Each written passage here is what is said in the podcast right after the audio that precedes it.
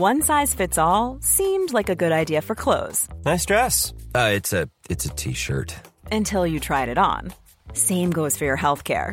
That's why United Healthcare offers a variety of flexible, budget friendly coverage for medical, vision, dental, and more. So, whether you're between jobs, coming off a parent's plan, or even missed open enrollment, you can find the plan that fits you best. Find out more about United Healthcare coverage at uh1.com. That's uh1.com. Hey, it's Ryan Reynolds, and I'm here with Keith, co star of my upcoming film, If, only in theaters, May 17th. Do you want to tell people the big news?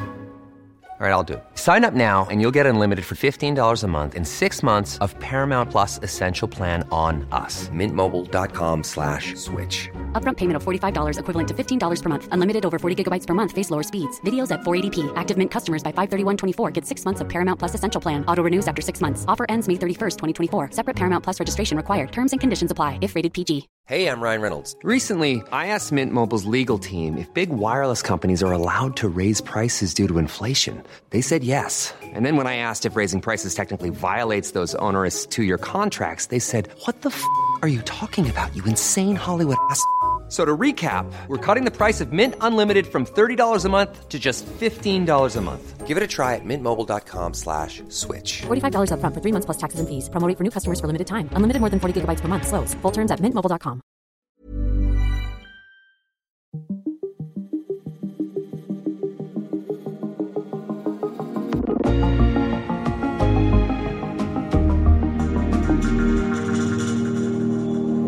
britiske samfund står i en afgrundsdyb krise.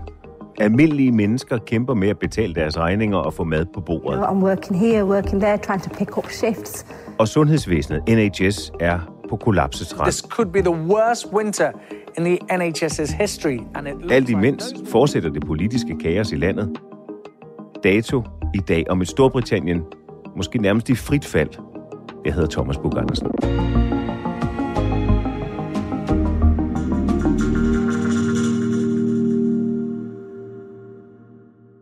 Er 2022 måske det travleste år i Storbritannien?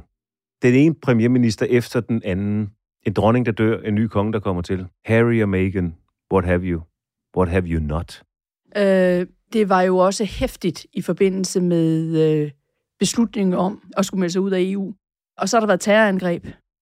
Så hvordan skal vi måle det? Hvilken skala skal vi måle det på? Men politisk, og så selvfølgelig dronningens død, det gør jo selvfølgelig, at Downing Street har været en svingdør, og at dronningen, som har regeret i 70 år, den længst siddende overhovedet, i hvert fald i den vestlige verden, dør, gør, at det her har været et omvæltningsår og et år i kaos. Vi havde en forventning om, da jeg kom hjem fra Bruxelles, og der har jeg jo været i knap otte år, at øh, der havde jeg forsvarssikkerhedspolitik, forsvars- og sikkerhedspolitik, rigsfællesskabet, Arktis under mig, og så havde vi lidt Storbritannien som en nebensgeschæft. Og jeg skal love for, at det er ikke blevet en nebensgeschæft. og Lotte Mejlhed, international korrespondent her på TV2. Vi skal tale om den britiske nations tilstand. Kriser, kriser, kriser, kriser, crisis, har man lyst til at sige. Lad os starte med måske i virkeligheden det sørgeligste og mest grovækkende fattigdom. Krisen er nu så voldsom i Storbritannien, at mange skolebørn simpelthen ikke får nok at spise. I England der får alle børn til og med anden klasse gratis mad i skolen, men fra tredje klasse er det slut mange steder. Og det betyder, at flere elever sulter. En million børn, der lever under den britiske fattigdomsgrænse, får derfor ikke mad i skolen. Du er for nylig kommet hjem fra Manchester, hvor du med egne øjne og så og egne hænder følte nærmest den britiske fattigdom. Hvad var det, du oplevede i, i Manchester? Vi tog til øh, Bradford, som ligger lidt fra Manchester, og besøgte en kommuneskole. Ligger i et øh, fattigt asiatisk område af Bradford. Det er sådan et rigtigt arbejderkvarter. Arbejderkvarter, som hvis ikke man kender Storbritannien, kender England, så ved man ikke, hvad et arbejderkvarter er i øh, gammeldags forstand. Altså, hvis der er et sted, der har arbejderkvarterer, så er det England. Vi bruger jo slet ikke øh, mere arbejderbefolkning, så vi bruger det jo ikke længere. Det gjorde vi jo også i gamle dage i Danmark, så vi skal egentlig sådan tænke os tilbage til gamle dage. Jeg var næsten ved at sige stavningstid i Danmark. Der har du de der traditionelle kvarterer, som altid har bestået af hårdt arbejdende folk. Det har været minearbejdere, der har notorisk altid været masser af luftforurening i de her områder, fordi man har fyret med kul fra gamle dage. Nogle af, af de her huse, de er blevet renset af, men ellers er det sådan forholdsvis øh, triste kvarterer, det må jeg sige. Lige når du kigger på dem, så er det jo mange af de her rækkehuse, som jo egentlig kan se meget søde og charmerende ud. Og det er de jo også. Nogle af dem er blevet hippe kvarterer, ligesom vi oplever nogle steder i København. Men mange af dem er stadigvæk fuldstændig nedslidte. Det er enlags vinduer, og øh, de mennesker, der bor der, mange af dem har jo arbejde, men selvom de arbejder hårdt, har de svært ved at få hverdagen til at hænge sammen. Det kvarter ligger skolen i. Og vi tror det ind, og bliver så mødt med den her... De har en familiekonsulent. Altså det har vi jo ikke på de danske skoler. En kvinde, som simpelthen havde til opgave at sørge for kontakten mellem skole, kommune og familier. Og hvorfor det? Fordi at for mange af familierne, der handler det om at kunne få hverdagen til at hænge sammen, og der er skolen pludselig det store sociale omdrejningspunkt, også for at få økonomien til at hænge sammen. Det første, vi bliver mødt af, det er den her familiekonsulent, som siger, kom lige med mig, jeg skal ud nu og levere noget mad til klasseværelserne. Nå, siger jeg, hvad er det for noget? Jamen, så var det sådan nogle små, lige hårdt varmede bagelstykker, som var skåret ud. Så siger hun, ja, så putter vi lidt smør på. Just basic bread and butter, that's all it is. Og så retter hun sig selv og siger, nå nej, det er jo ikke smør, det er margarine, fordi vi har faktisk ikke råd til smør. So it's margarine. Breakfast, come on. Så hvidt brød med margarine. Hvidt brød med margarine blev sat på nogle tallerkener forud for klasseværelserne til de børn, som de vidste kom i skole og ikke havde fået noget at spise. Og der kom der så små børn ind, og det er svært at interviewe børn øh, generelt, skulle jeg helt til at sige. Det tror du kigger også på mig, det ved en hver journalist. Det er bare, at vi tænker, det er vidunderligt, når det sker, men det sker så sjældent, at man egentlig kan få noget ud af børn, fordi øh, de svarer jo som børn, du gør, ikke? Men det spørgsmål, jeg jo gerne ville have at vide, det var, hvis ikke du kommer her, får du så ikke noget morgenmad. Og øh, børn er jo lojale, så øh, svaret øh, for eksempel for en lille pige, det var, jamen, hvis ikke jeg kan få mig my mom's favorite food, så kommer jeg her. Okay, hvad er så din mom's favorite food? Jamen, det var X. Men får du så tit æg? Nej. Altså, det er jo den måde, man så får at vide, okay, mange af dem får så ikke morgenmad derhjemme. Det er ikke noget, skolen skal, men det tager skolen sig så af. Hvordan kunne du se, hvordan det påvirkede de børn at være i den tilstand? Jamen, det er jo så det, der er det er paradoxale. Var det generelt, som vi så det?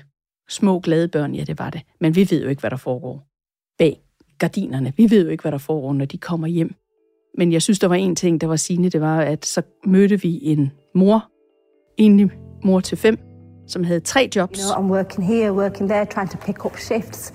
Men som på trods af, at hun tjener tre jobs, og jeg ved, det er en af dem, der fik hun sort indtjening, så præcis hvad hun får der, øh, det ved vi ikke med rengøring. Men på trods af, at hun sagde, at hun tjente det, der svarer til 90.000 kroner, det er jo ikke ret meget set med danske forhold om, Om om året. året. Lav, lav, lav indkomst. Men stadigvæk tjente hun på papiret for meget til, at hun kunne få gratis skolemad, altså gratis skolefrokost til de børn, der var over anden klasse. Lying down asleep, thinking, counting on my calculator, right, this is what it's going to cost me this week, this is what it's going to cost me that week. Så det er det fænomen, vi kender fra USA, working poor. Altså selv folk, der arbejder fuld tid, de har faktisk ikke råd til at forsørge deres familie. Nej. Og hun siger, og det er tilbage til dit spørgsmål, hvordan havde børnene det? Hende talte jeg længe med, og hende har vi også interviewet, og hun gjorde stærkt indtryk på mig. Altså hun, øh, der sad en kvinde, og hun var, kan man sige, virkede jo i hvert fald hudløst ærlig, og hun sad bare øh, konstant, altså sådan med røde øjne. Udmattet var hun. Tre job, kan stadigvæk ikke få tingene til at hænge sammen. Og så siger hun til mig, mine børn har jo ikke noget luksus i deres liv. Det eneste luksus, de har. Og så tænker jeg, okay, hvad er det? Det er, at de kommer i skole. Skolen, fordi den gav dem mad, den gav dem leg, den havde noget legetøj, den havde overskuddet og indlæring i sig selv. Det var luksus. Så det tror jeg næsten er svaret på dit spørgsmål om, hvordan havde de her børn? Hvad sagde de?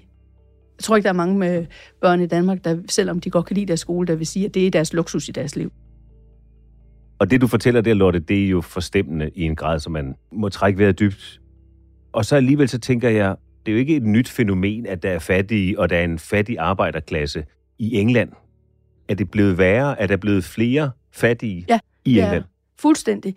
Det, som skolelederen fortalte os, og som jeg også har oplevet mange andre steder, det er, at hun siger, i år, og det er jo altså også efter krigen i Ukraine, der er der altså flere og flere familier, som melder deres børn ud af den her skolemadsordning. All our families who are generally working families but on very low income are really, really struggling on those budgets now. Det har de ikke råd til længere, og så må de jo sørge for at få givet børnene noget mad med, men det mad, de har råd til at give dem med, er ikke, ikke særlig imponerende. But then we're not seeing the healthy balance in the lunchboxes that we'd like. Det kan være kold ris for dagen før, som faren, der arbejder i en restaurant, har med hjem. Og så er det jo i Storbritannien, ligesom i mange andre lande, at det dårligste mad er det billigste. Så det, de får med, er dårligt, og nogle af dem får slet ikke noget med. My mother tells me that only like two, three days in a week I can have school meal. What do you think about that? It's because uh, my family thinks it's too expensive. Are you sad about that? Yeah. Yeah. I really miss school meals.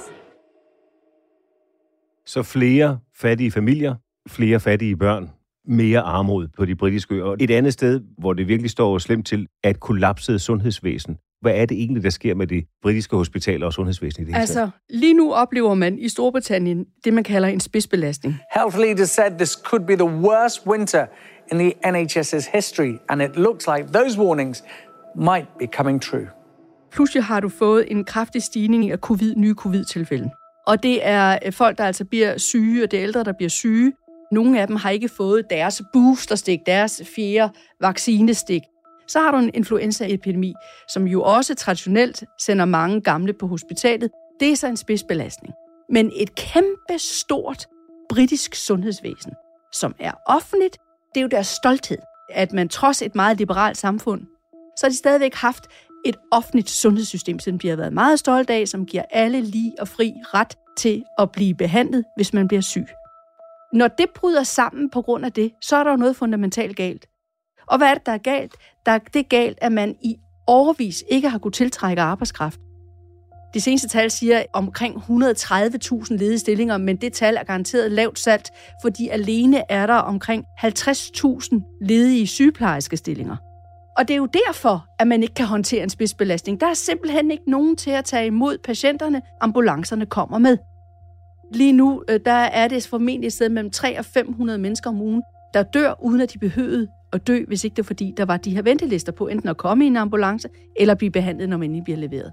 Situationen er den, at der ikke hænder nok til at få udskrevet de mennesker, der er raske, som ligger i hospitalsengene, optager pladser for de syge, som så ikke kan komme ind.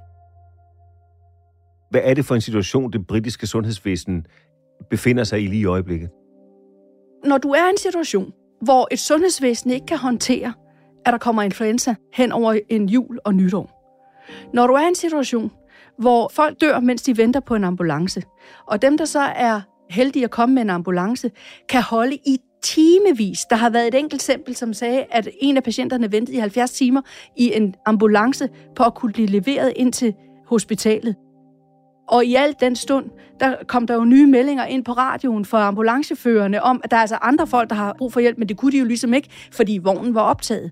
Det er jo, synes jeg, det tydeligste eksempel på, something is rotten. Og det er det.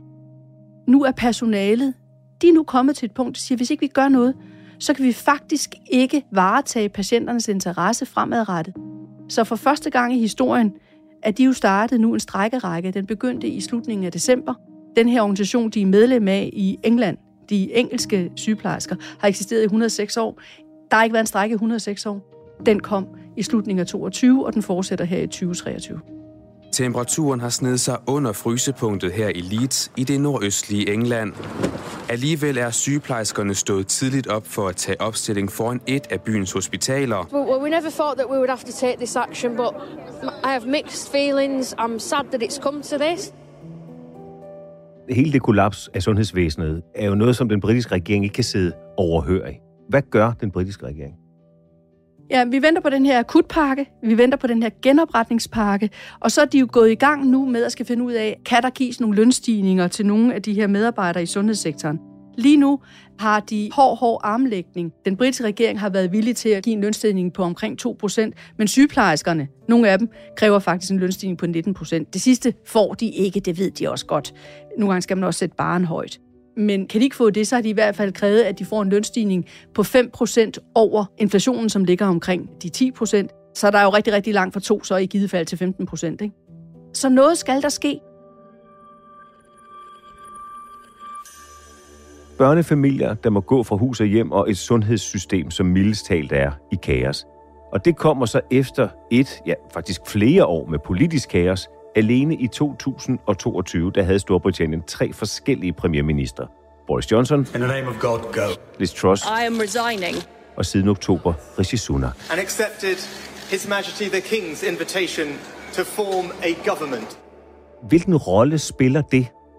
Der er jo ingen tvivl om, at når der har været så meget politisk kaos, og man har skulle beskæftige sig med Partygate, Partygate, som er spørgsmål om, hvorvidt Boris Johnson brød sine egne coronaregler. hvilket han jo gjorde, det fik han jo en bøde for. At der blev holdt fest i Downing Street, øh, mens at øh, hele landet ellers var lukket ned. For om nøjagtig en time indleder de konservative parlamentsmedlemmer en anonym mistillidsafstemning om, hvorvidt Johnson skal fortsætte i sit embede. Så når du har haft en situation, hvor der har været politiske skandaler, den ene efter den anden, du har haft Downing Street som en, en swingdør, så kan vi jo roligt sige, at fokus har været på andet. Altså, vi har lige været igennem en helt sommer med en formandskamp i det konservative parti. Altså, hele sommeren gik jo med det, hvor man reelt jo ikke kunne lave politik, hvor man reelt ikke kunne adressere de akutte problemer, for eksempel i sundhedssektoren, for man måtte vente på en ny leder. There should be a new leader. Så kom den nye leder så, det husker vi Liz Truss, I have a bold plan to grow the economy through tax cuts. så gik der 44 dage, So why is she still here? Så måtte hun gå, fordi hun havde en økonomisk politik, som øh, markederne overhovedet ikke kunne håndtere. Og nu sidder Rishi Sunak der så. Så min analyse vil være, at på grund af det politiske kaos, har der ikke været politisk kraft og energi til reelt at tage sig af de her fundamentale problemstillinger.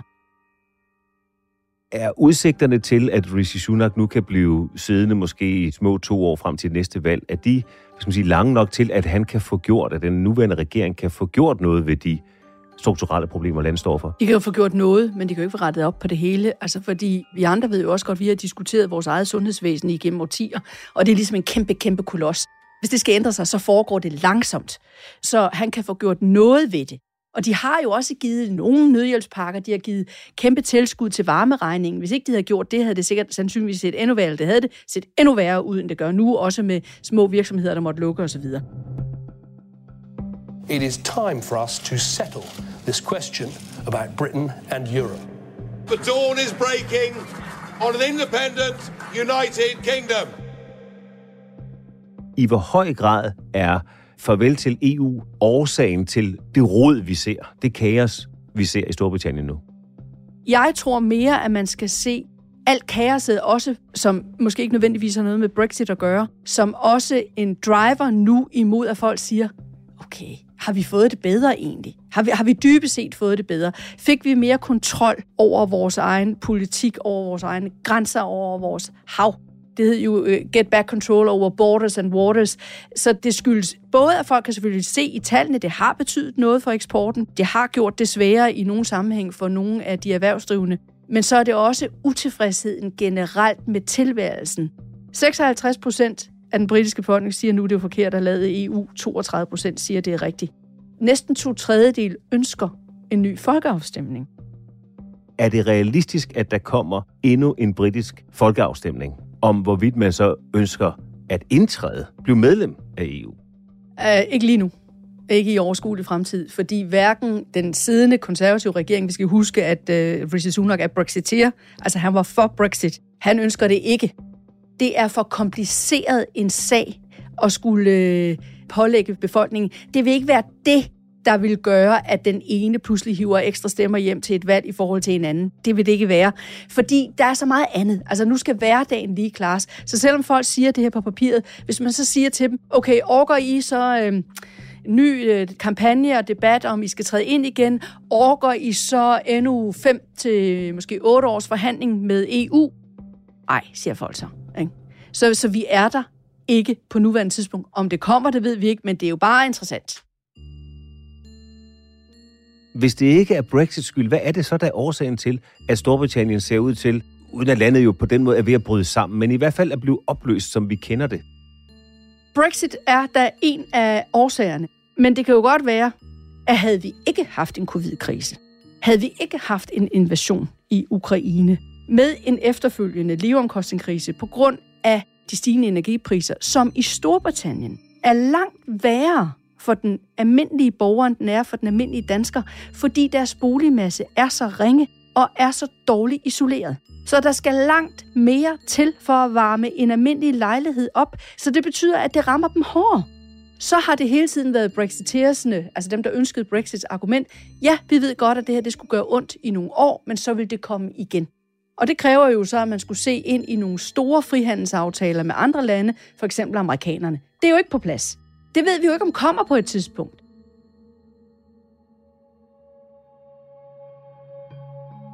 Når du så kigger nu, 2023 lige begyndt, og hvem, hvem tør spå om britisk politik eller det britiske samfund, hvem tør spå om noget som helst i den verden, vi lever i lige i øjeblikket, men hvis du alligevel med dit kendskab til Storbritannien skulle komme med en profeti, hvad kommer der til at ske i Storbritannien i løbet af i år?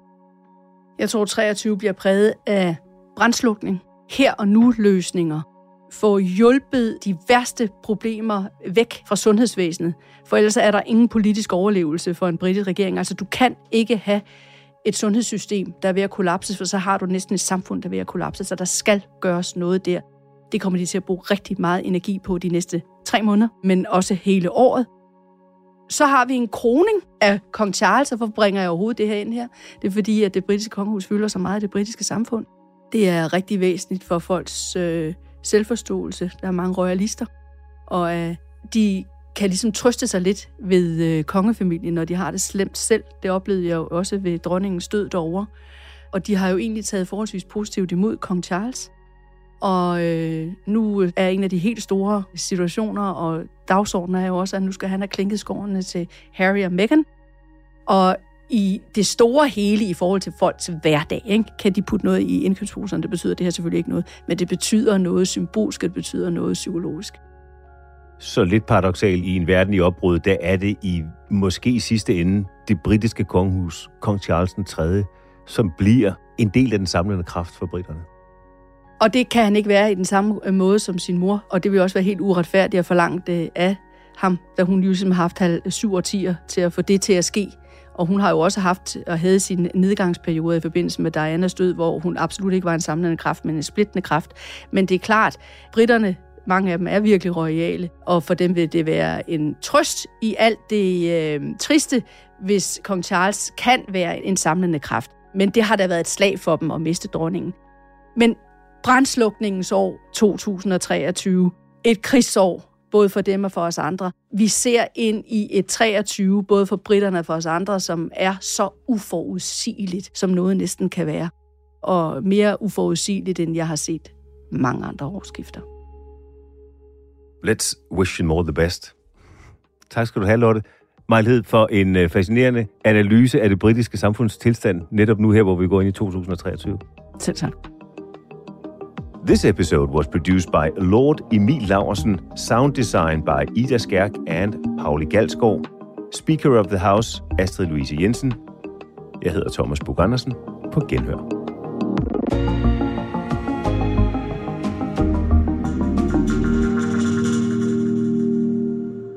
Du har lyttet til en podcast fra TV2.